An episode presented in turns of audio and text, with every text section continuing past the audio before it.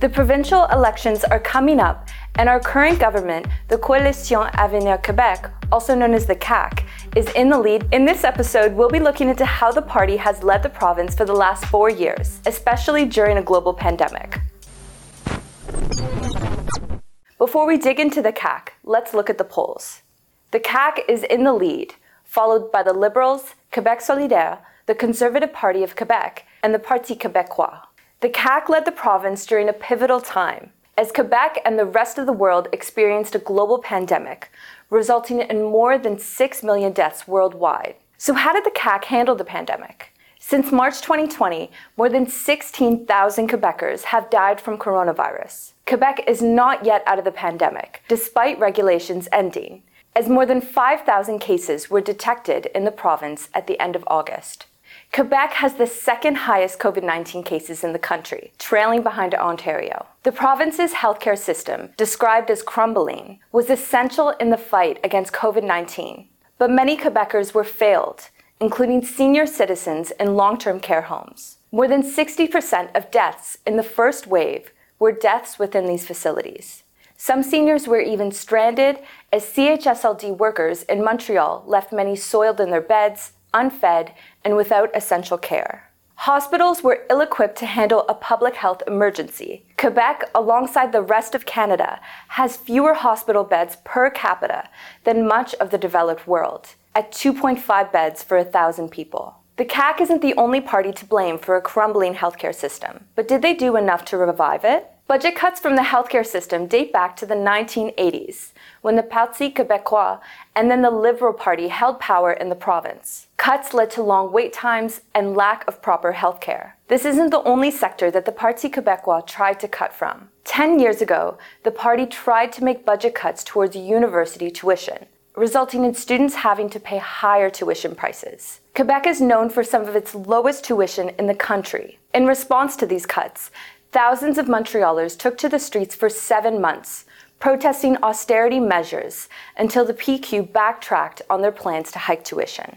Before the CAQ took power, the Liberals ran the province, another party notorious for austerity measures. In 2014, the Liberals merged hospitals, clinics, and long term care centers, cutting thousands of jobs and reducing 182 healthcare centers to between 25 and 30. But budget cuts aren't a distant memory.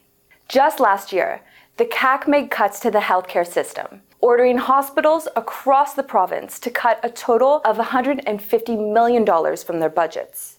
Since we've looked back on healthcare, what can we look forward to, or at least the promises that the CAQ is making? The CAQ has big healthcare promises. Leader Francois Legault promised an additional $400 million to recruit 660 doctors and 5,000 healthcare professionals if he's re-elected as premier. Legault blamed the pandemic for the party's failure to meet promises made during their last election, including the promise that all Quebecers would have access to a family doctor. 800,000 Quebecers are still on a waiting list for a family doctor.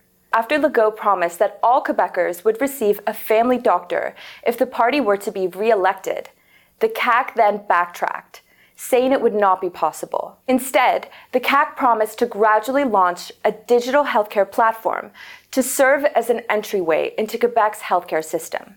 They promised that this would provide those in need of non emergency healthcare with an appointment within 36 hours. Let's look at another contentious issue for the CAQ immigration. Legault recently came under fire for his comments linking immigrants to violence and extremism in the province. When questions were asked about which values, I shouldn't have answered that because some people made a bad link between that and our immigrants. In Quebec, our challenge is really about the language, not about the value. But this isn't the only harm that Legault has done to immigrants. Aside from promoting and passing secular laws that target women who wear the hijab and those that don other religious symbols, the CAQ has decreased the number of immigrants that they allow into Quebec, while increasing the number of temporary foreign workers that they rely on to help the province's economy. Allowing temporary foreign workers into the province means that they can contribute to Quebec's economy,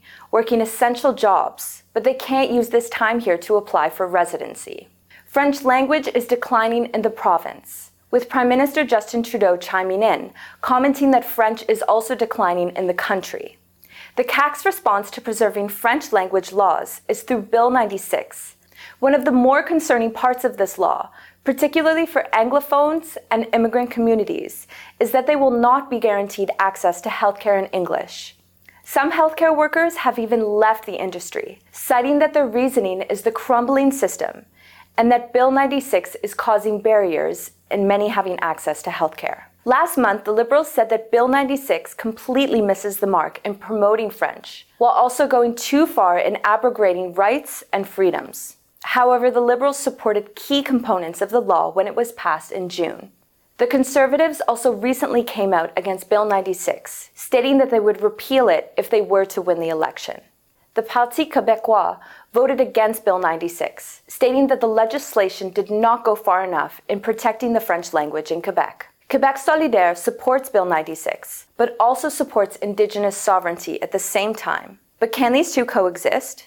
In the spring, youth from Kahnawake blocked the Mercier Bridge to protest Bill 96, with the spokesperson for the movement stating, Our language, our culture. We feel as if it's being attacked. We feel as if they are trying to colonize us all over again, citing a time when Mohawk elders were banned from learning their own language. Those attending CEGEP would be required to take more French courses, a barrier for students coming from the reserve, as French is their third language. The community is trying to preserve Kanien'kehá:ka, and some say forcing another colonial language on communities trying to uphold their own, following centuries of forced assimilation, is colonialism. We are still in the middle of trying to save our culture and language from all the assimilation and residential schools that you put my people through. Please, we understand your culture is in danger but so is ours. The bill also generates fear that it will discourage some from continuing education after high school. Which party do you think will be most successful at leading the province? What promises are missing from party platforms, or which promises seem least likely to be carried out? Let us know what you think below in the comments. To watch the video version of this episode, head over to cutvmontreal.org. You can also subscribe to Local 514 on YouTube or follow CUTV on Instagram, Twitter, and Facebook. Thanks for listening to Local 514.